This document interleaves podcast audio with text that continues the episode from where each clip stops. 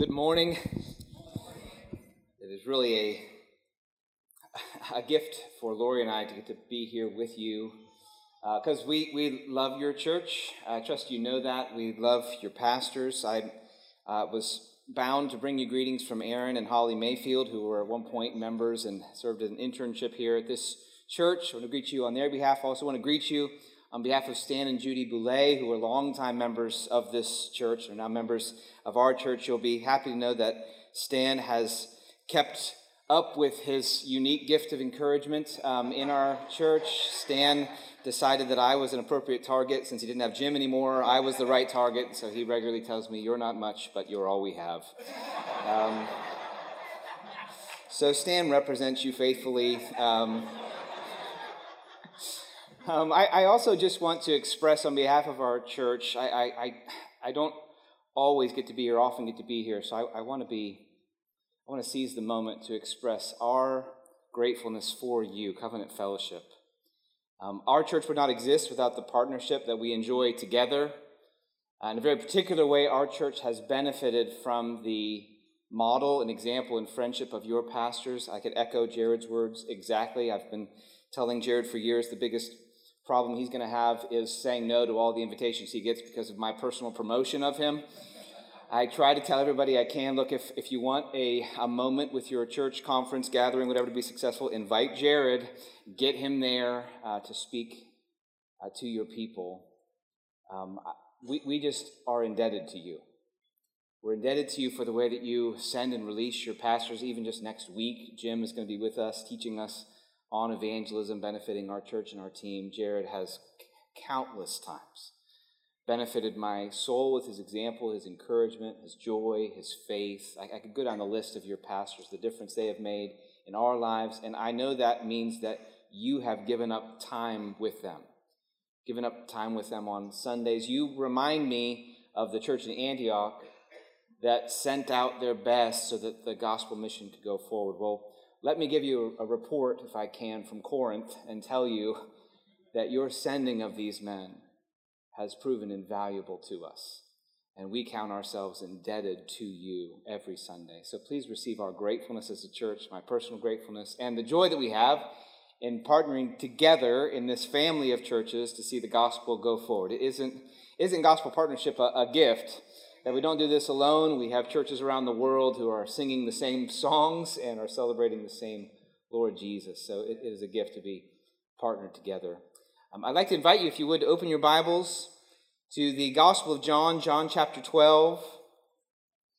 Jared invited me to bring this word to you this morning from this passage. I, I love this passage, and I, I am hopeful that as we read it, we'll remember that this is God's word. It's not just a delightful story, it's, it's a God written story intending to transform us, to shape our view of the Lord Jesus Christ, to transform our affections. We come to it with that expectation, as I know you do every week. Let's come to it with that view, that hunger this morning. Let's read together the Gospel of John, chapter 12, and verse 1. Six days before the Passover, Jesus therefore came to Bethany, where Lazarus was, whom Jesus had raised from the dead. So they gave a dinner for him there. Martha served, and Lazarus was one of those reclining with him at table. Mary therefore took a pound of expensive ointment made from pure nard and anointed the feet of Jesus and wiped his feet with her hair. The house was filled with the fragrance of the perfume. But Judas Iscariot, one of his disciples, he who was about to betray him, said, Why was this ointment not sold for 300 denarii and given to the poor? He said this not because he cared about the poor, but because he was a thief. Having charge of the money bag, he used to help himself to what was put into it. Jesus said, Leave her alone, so that she may keep it for the day of my burial. For the poor you always have with you but you do not always have me. Lord, bless the preaching and the obeying of your word. When I was a boy, I have a, a family memory that's very precious to me. My, my family had gathered with, with my, my extended relatives, my mother's family, my grandparents. My grandfather was still alive at that time.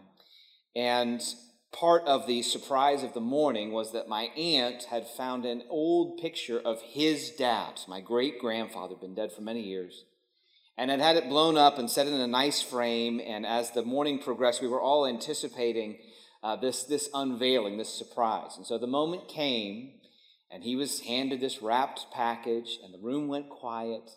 You know those moments where you're all, you're all leaning in and there's a sense of, of drama and anticipation. My, my grandfather was a, a, a somewhat stern man. Uh, he was, he was uh, emotional, usually an aggressive kind of way. He was not prone to emotionalism. Uh, he was not particularly tender kind of individual. We all loved him, but he was kind of gruff.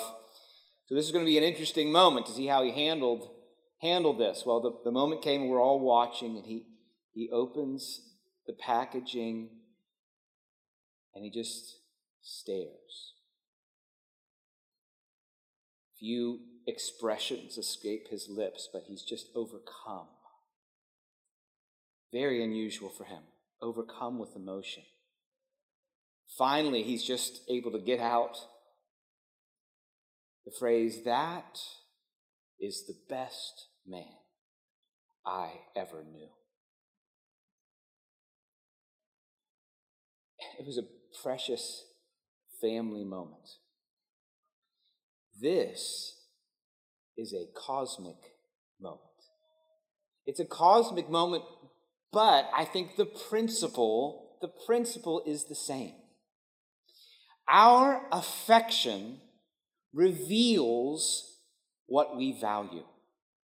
Our affection reveals what we treasure. We are affectionate and affected by the things we treasure most. My grandfather was able to have that experience because he valued his father. That was the best man I ever knew. And the, the corresponding affection came out of him. Well, that is true also of our view of the Lord Jesus Christ. Our affection for him should measure up to, should be in keeping with his value. His worthiness should be reflected in our affection. And so John writes this story, this precious story, about the moments leading up to Jesus' death because he wants to impress upon us the value of Jesus Christ and to impress us with the calling we have to measure our affection in keeping with his value. Now, this story has three main characters, and so I'm going to divide it up in telling it to those three characters. Let's begin with Mary. Mary's affection.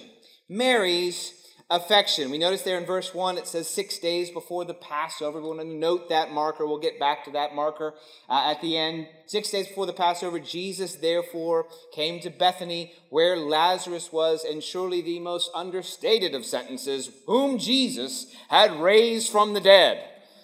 And I love the next word because I just find it humorous. So, so they gave a dinner for him there. I mean, one gets the sense of understated humor in John. What shall we do since Lazarus is now alive? Well, I guess we should give a dinner for Jesus.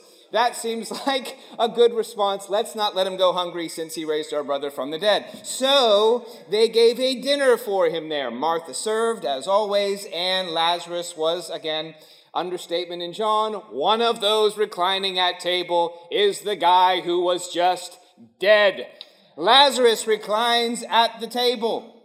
Mary, therefore, took a pound of expensive ointment and goes, goes forth. So, the first thing we have in these first couple of verses is Mary's motivation. For John, the motivation that we're about to see is that Jesus had raised Lazarus from the dead. It had not been that long previous when the cries around the hills of Bethany would have been resounding with the wails of professional mourners. This was a well off family. In all likelihood, they would have hired professional mourners who would have been shrieking and wailing. And yet, the sound around that tomb had then changed from shrieking and wailing to one authoritative voice Lazarus, come forth. And out he comes. Unwrap him, Jesus says, and let him go. And then they're going to have dinner with this resurrected brother there reclining next to Jesus. So, so the, the motive here is that for Mary, Jesus is quite literally the resurrection and the life. He is quite literally the one who can call out the dead from their graves. He is quite literally the one who can reverse the effects of the fall in her own personal experience. She went from wailing to rejoicing, from mourning her brother to embracing him, and Jesus is the cause. So the motive for her affection is that Jesus is the one who delivered her brother from death. That's the beginning here. That's the motivation. But we also want to notice the measurement of her affection. Notice the measurement. John takes pains to give us the details. Mary, therefore, took a pound of expensive ointment made from pure nard and anointed the feet of Jesus and wiped his feet with her hair. The house was filled with the fragrance of the perfume. Now, these actions are meant to have a, a shock effect upon us. They, they are meant to affect us deeply. They would have affected the original readers and certainly anybody in the room. They would have affected their senses. They certainly would have affected their sense of decorum. They would have affected their sense of her dignity and value as a woman. They, they would have affected everybody in, in a shocking degree. To anoint with oil at all was not necessary to anoint with this nard perfume, it was a display of impossible extravagance, unthinkable extravagance. Judas would even say wasteful extravagance. We find out later that this is worth 300 denarii, roughly a year's wages for a working man. She pours it out in a single moment. This one who has brought her brother back to life, who spoke into the grave, and the grave obeyed, she pours out in a, in a moment of unbelievable extravagance, shocking affection, this perfume to anoint him. The point of the display is that nothing is held back. And here, here, mental affirmation, thank you, Lord Jesus, is simply insufficient. There, there has to be a display, a costly display. An extravagant display is the only thing that will appropriately reflect what he has done, who he is. Nothing less for Mary can compute the value of Jesus. We also want to notice the mode of this affection. Mary pours this oil on his feet. She then wipes them with her hair. In this culture, to wash the feet was the undignified job of the lowest slave. It was the job below any person of dignity. No one washed the feet.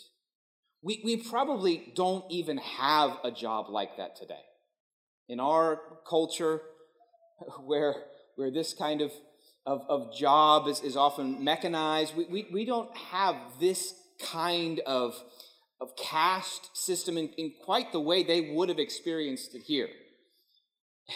And so we need to, to feel what is going on here. Here's a woman that, culturally speaking, would have been a woman of great means, stature, and dignity, literally tossing aside any reference to her own station in life, her own respectability, and literally putting herself in the lowest mode possible.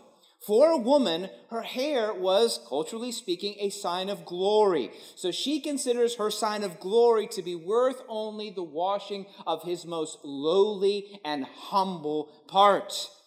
Having trodden through the dirty and filthy streets, Mary considers these feet belonging to this person need drying, and I cannot do that with only a mere towel. This is worth the greatest, the highest honor I can give is worth just attending to his feet.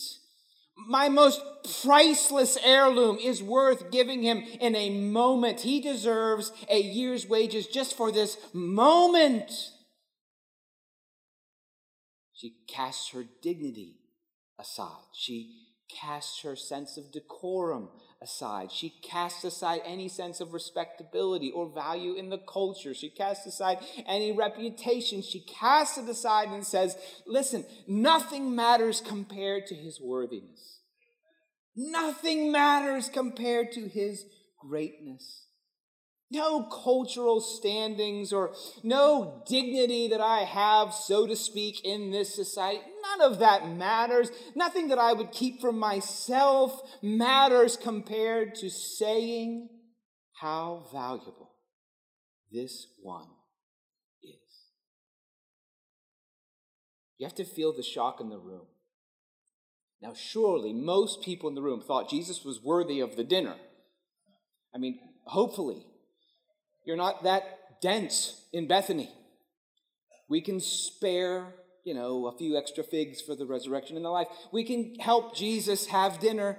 Surely you're not that dense, but but surely this level seemed extravagant to them. I don't know, maybe Mary was an emotional person. Maybe they were tempted to think, well, that's just Mary. She's always doing things like this. I would imagine that Lazarus agreed with her. I don't imagine that Lazarus was thinking, oh, Mary, we've been saving that for years. I imagine Lazarus thought, yes. What else can we give him? Don't you think? Don't you think that, that even if the room was surprised, Lazarus probably agreed? I think Mary agreed. Mary said, Look, you don't understand. If I had more, I would pour out more on him. If, if I had a, a higher glory than the, my hair, I, I, would give that to him. If I had any, it doesn't anything. What, what, what can I possibly show to reveal his value to me? There, there's not, I, I, there, there is no, nothing I can hold back. There's nothing I would hold in reserve. I'm not saving up something for myself. He's here in my living room, and I have to display his value. Mary's affection. But not everyone in the room agrees. Point number two Judas' objection. Judas' objection. Judas Iscariot, one of the disciples, he who was about to betray him, said, Why? Why was this ointment not sold for 300 denarii and given to the poor? John wants there to be no, no mistaking Judas' true motive, so he explains he said this not because he cared about the poor, but because he was a thief, and having charge of the money bag, he used to help himself to what was put into it. Now, Judas is identified here as the one who will betray Jesus. He is revealed as the one who is concerned ultimately with his own use of what is being given here to Jesus. So we want to notice a couple things about Judas here. Notice that what comes out of a cold heart is often more religious and whitewashed than the reality of that heart. Did you notice that? it's not as though Judas is so blind that he's willing to say what's really going on in his heart. And isn't that true of many religious people, including myself? He's not going to say, Why was it given to Jesus? I would like it for myself. Judas is not going to say that, so he'll come up with a religious sounding reason. We could have sold it, for, give it to the poor. This is Jesus doesn't need that. I mean, maybe a drop, and can we sell the rest of it? Jesus isn't worthy. This level of extravagance is, is, is extreme. But the reality of his heart is he wants to worship himself and he's offended by this level of worship for Jesus. It's possible for a heart that is cold toward Jesus to seem generous and even moral in what they say, while their heart is actually offended by the very thought of extravagant worship of the Lord. Now, Judas should function as a profound warning to every reader of this gospel. Obviously, he is unique in redemption history. He is the betrayer of the Lord, but he is also a warning. Judas, Judas was not a Pharisee. He was not outwardly rejecting Jesus. He was just gradually allowing selfishness to consume his soul. It's not that he publicly rejected Jesus or mocked Jesus. No, it was that he privately maintained himself on the throne of his affections. And listen, once you privately maintain yourself little by little on the throne of your affections, that pattern will finally prove in public moments. Judas could not delight in the worship of Jesus when his everyday affections were lavished on himself, and neither can we. Listen, the human heart has a limited capacity for deep affection. Greed, self indulgence, self exaltation, pride. These are not only wrong in themselves, they are wrong because they use up the heart and they turn it sour to any affection for Jesus. So I think we need to take Judas' objection here as a warning. It's not that he just spontaneously was offended, it's that he had proven selfishness to be the Lord of his heart. And here, in this moment of extreme temptation, the true Lord of his heart was revealed. Why? He says. You can feel it almost bursting out of him. His ongoing discipline of selfishness proves to be strong in this moment. You can see her, her breaking this glass and just pouring it, it dripping all over Jesus. And Judas just sees the money draining away. Oh, why? he thinks fast. We, the poor, we could have given to the poor. But he, he can't conceal himself, can he? He can't hide his heart because he's been cultivating this selfishness one coin at a time. And, brothers and sisters, that's just like us. One moment of self worship at a time, you know what we're doing? We're building ourselves up to be unable, incapable of extravagance towards Jesus, or even enjoying it when someone else is. Why? Oh, no!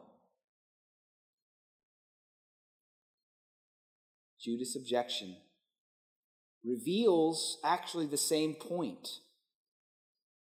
Our affections reveal what we value.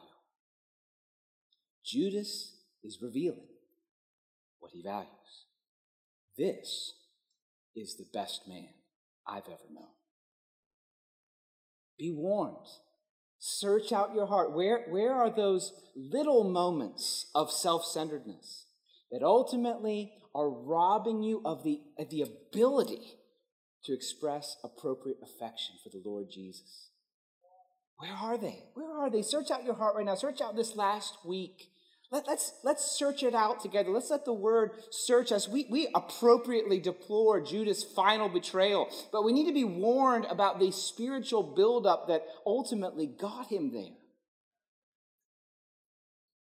Many others have betrayed the Lord Jesus in, in, little moments of trading one coin of selfishness instead of extravagant worship for the Lord.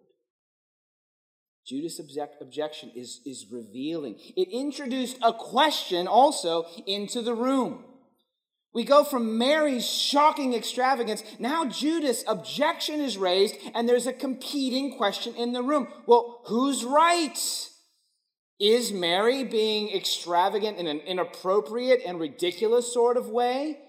Would it have been better for her to hold this back from Jesus? Is that right? Is Judas correct? Who will decide? What is Jesus worth?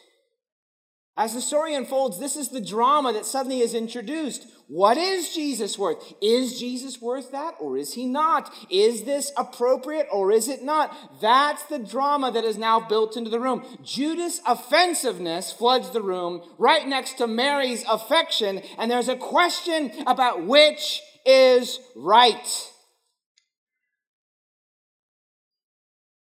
John sets it up perfectly so that Jesus answers, concludes the drama, and makes the most important exegetical point of this passage.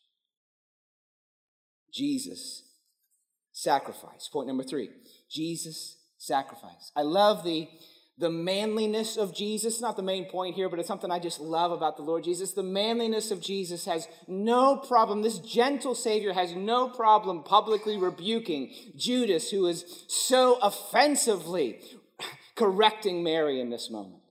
Leave her alone. Leave her alone. Now, I think we want to get this exactly right. Jesus' answer is that Mary, look down in your Bibles, Mary's affection for him is exactly the right thing to do. I think sometimes we read this passage, our temptation is to think the main point of this story is Mary's affection. And we could get that wrong. We could think that this story is left in the Bible primarily as a way to exalt Mary as a uniquely affectionate Christian. I think that's the wrong way to understand this passage. It's not that Mary was unique, it's that Jesus was unique and Mary was the only one that got it. You see the difference? We might be tempted to apply this passage and think, what a great woman Mary was. And isn't it great to meet an occasional Mary in your church or in your, oh, I know who that, oh, that's, I know that. She's a Mary. And we think of them like these really emotional, extravagant Christians. I mean, they're the ones that really go at it and worship, and they're always ready to serve, and they're always poring over their Bibles. They're the ones that have like 14 different color highlighters, and their Bibles just all. That's the Mar- the Marys of the church are a blessing to us. And isn't it great to have other gifts in the church? There's like the affectionate gift, and then there's all the other gifts. We love our affectionate people, but it's not for everybody.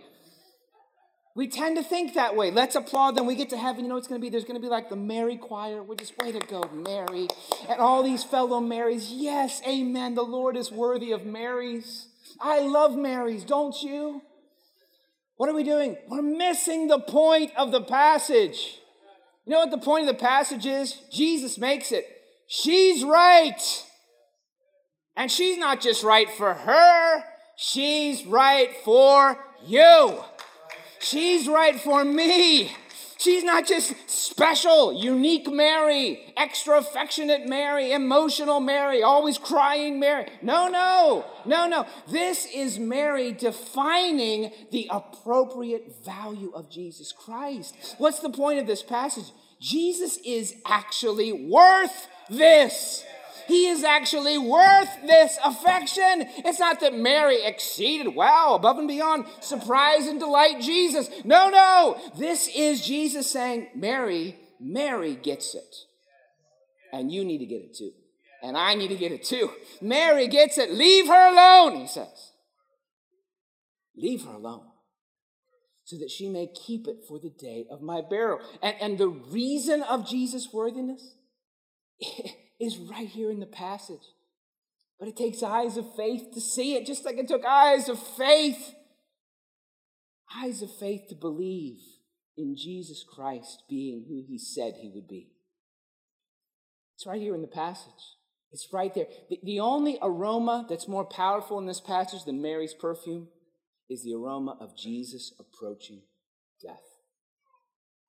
You notice from verse 1, John weaves it in six days before the Passover.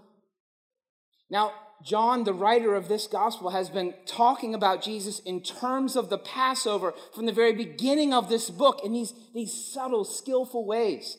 From the very beginning, he quotes John the Baptist as saying, Behold, the Lamb of God who takes away the sins of the world. And now we get to the moment when the Passover, that moment when the lambs were brought, as a symbolic sacrifice, declaring the need for atonement for sin, a covering for unrighteousness, appeasement of God's holiness. That moment, that great high moment in the Jewish calendar is coming. And isn't it interesting, John would say, that Jesus is walking towards Jerusalem?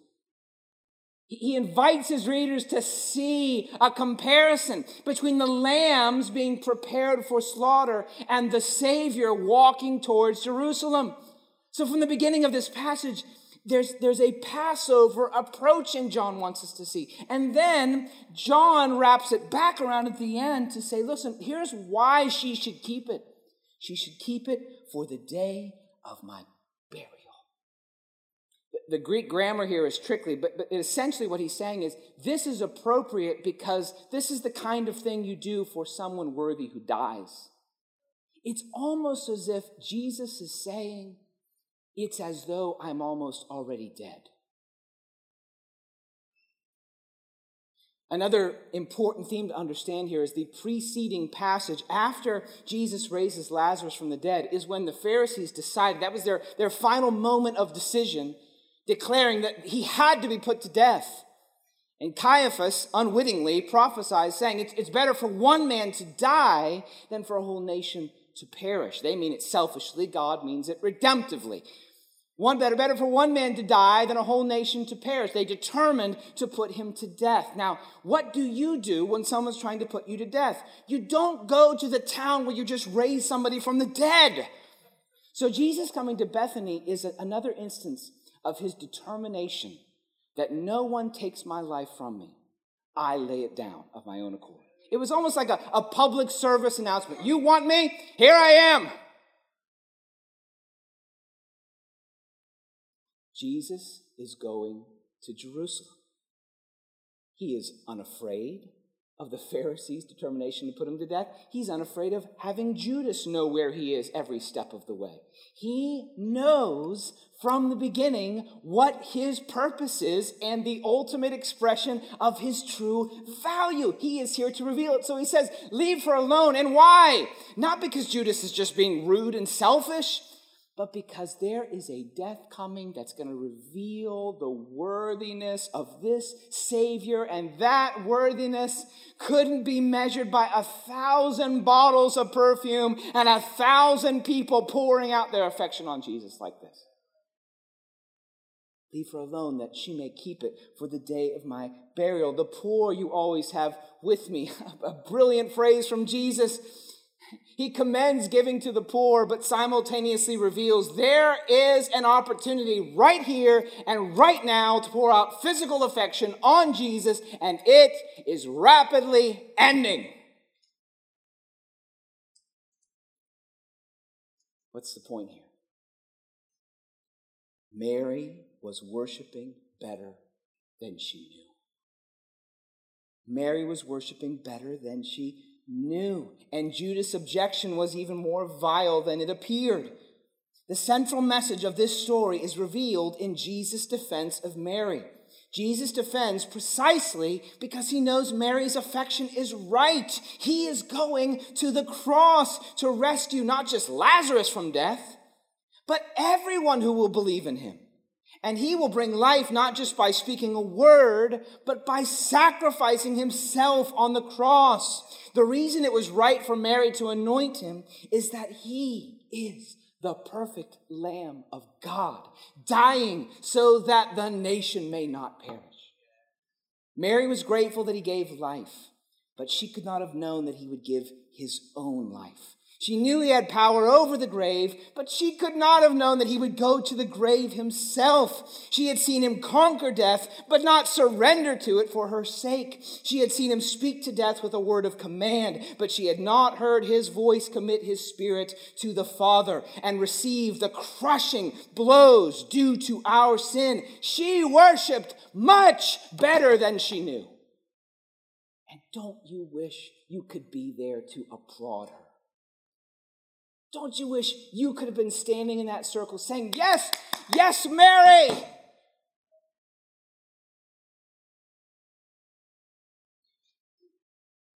Better than you know, Mary. Better than you know, Mary. Because I was in a grave too. And he went into that grave and he pulled me out by his death and his resurrection. I was in bondage to it. He went in there and said, Unbind him and let him go. I was dead and lost too, and he suffered death in my place. He, the righteous one, bore my sin and my shame and my punishment. And so, yes, yes, Mary, pour that out on him because he deserves everything you can give him. Yes, Mary. The value of Jesus Christ is worthy of the greatest affection we can give. This passage is not about Mary. It's about how Mary's affection gives us a clue about the value of Jesus Christ. Just like our affection is not ultimately about our affection, it's about how it can reveal the worthiness of the one who died in our place, who was buried in our place, who rose in our place, who is the Lamb of God who takes away our sins. The worthiness of Jesus. He is surely the greatest one we could ever know. Now, we cannot anoint Jesus' body, but we should certainly anoint his presence with our song and with our lives, with our everyday life, in our corporate gatherings. The fragrance of Mary's perfume should be the lifestyle of the church. That's the intended effect of the story. I, want to try to apply it in two areas our weekdays and our Sundays. This story should provoke us to ask the question Is my affection revealing the value of Jesus Christ? I think there is a, a risk for those who attend church for many years, and, and that is that their, their doctrinal affirmations continue to grow while their affection for the Lord Jesus begins to stagnate. And I think this passage is intended, it, it, it, motivates us. It motivates us to keep our affections growing. And I think that needs to happen in our, our everyday affections for Jesus. A, a few years ago, my wife and I buckled down and bought a dog because we thought our kids were at that age where if we don't do it now, we'll probably never do it, and we need to do it now so that we're not the worst parents ever. So we got we got a dog, and I hadn't had a dog for years. We got him as a puppy, and listen, puppies are a unique part of God's creation. and, and so we got this puppy, and, you know, puppies have to be let out early in the morning and, and, and so forth. And we kept him downstairs, and he had his, his kennel there and so forth. And I remember when, when I would come down in the morning, and you would, you would go to open the door, this little dog, I mean, if he could talk, it would be fascinating to hear. You would imagine what he was saying is, I'm so excited to see you. I mean, I've been waiting down here for eight hours to see you, and you are the greatest thing ever. And he's, and it's a great thing about dogs, God made them where they can't be happy and not move. So, so there, he's just moving and moving, and I'm so excited. I mean, I, I know you were missing me too, and I just was so happy for you to come. And isn't it so fantastic? And you know what's terrible? I'm convicted by my dog.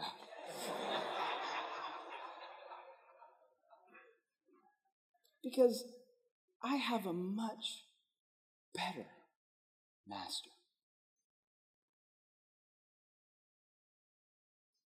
I didn't die for my dog, but Jesus died for me.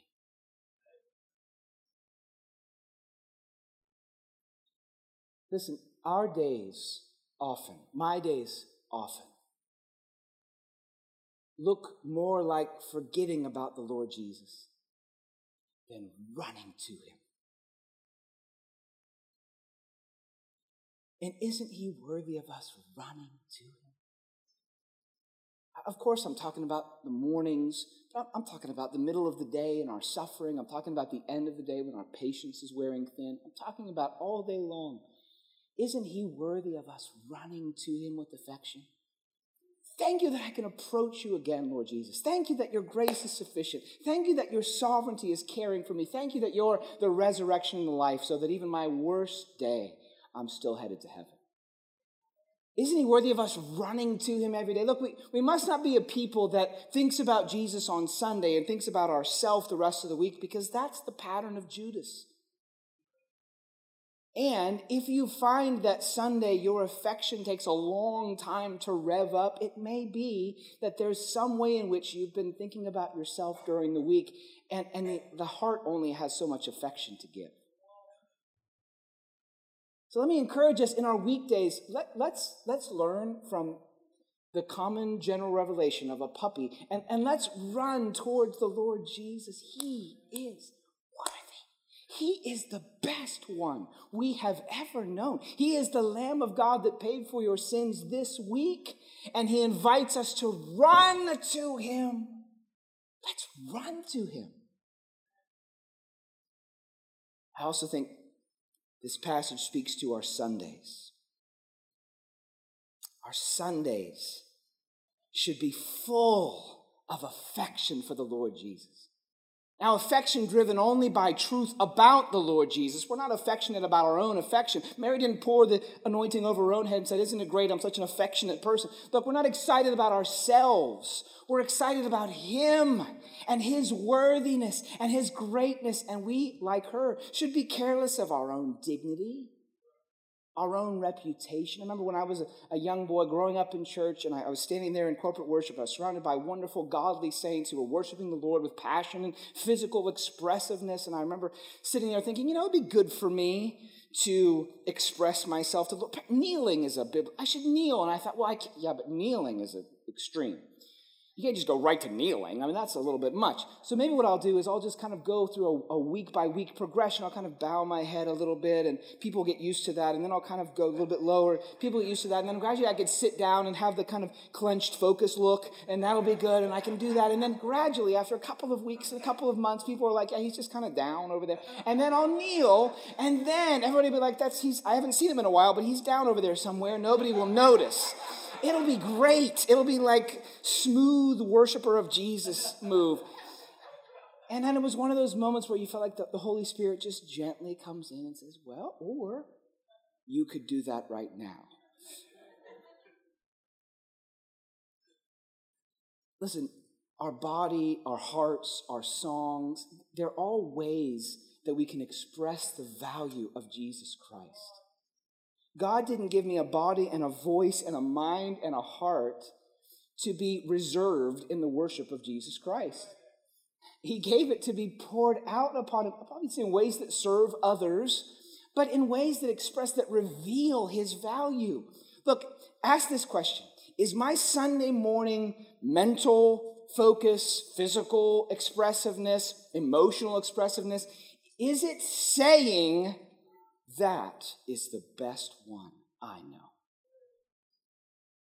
Is it undignified in appropriate corporate ways? Is it magnifying the magnifying and revealing the value of Jesus Christ? Listen, let, us have our corporate times of singing not merely be confessional affirmation, but affectionate revelation. Not just confessional, uh, yes, it's true, Jesus is the worthiest Lamb of God. No, but let's reveal that He is. John writes this story, I think, first and foremost, because he loved the Lord Jesus and he loved what this story said about the Lord Jesus. But he also wrote it to the church through the ages and he invites us to join Mary at her side in the Spirit and say, with what she is still saying right now, the same thing Worthy, worthy is the Lamb of God who was buried for our sins. Worthy is the resurrection and the life. Worthy is the righteous one who took on our sin. Worthy is the King of Kings who became man. Worthy is the one who is coming back to take his people to worship him forever. Worthy of our highest affection and our deepest reverence. Worthy of our greatest glory and our eternal praise. Worthy is the Lamb. And we sing and worship him and lift up his name. Amen.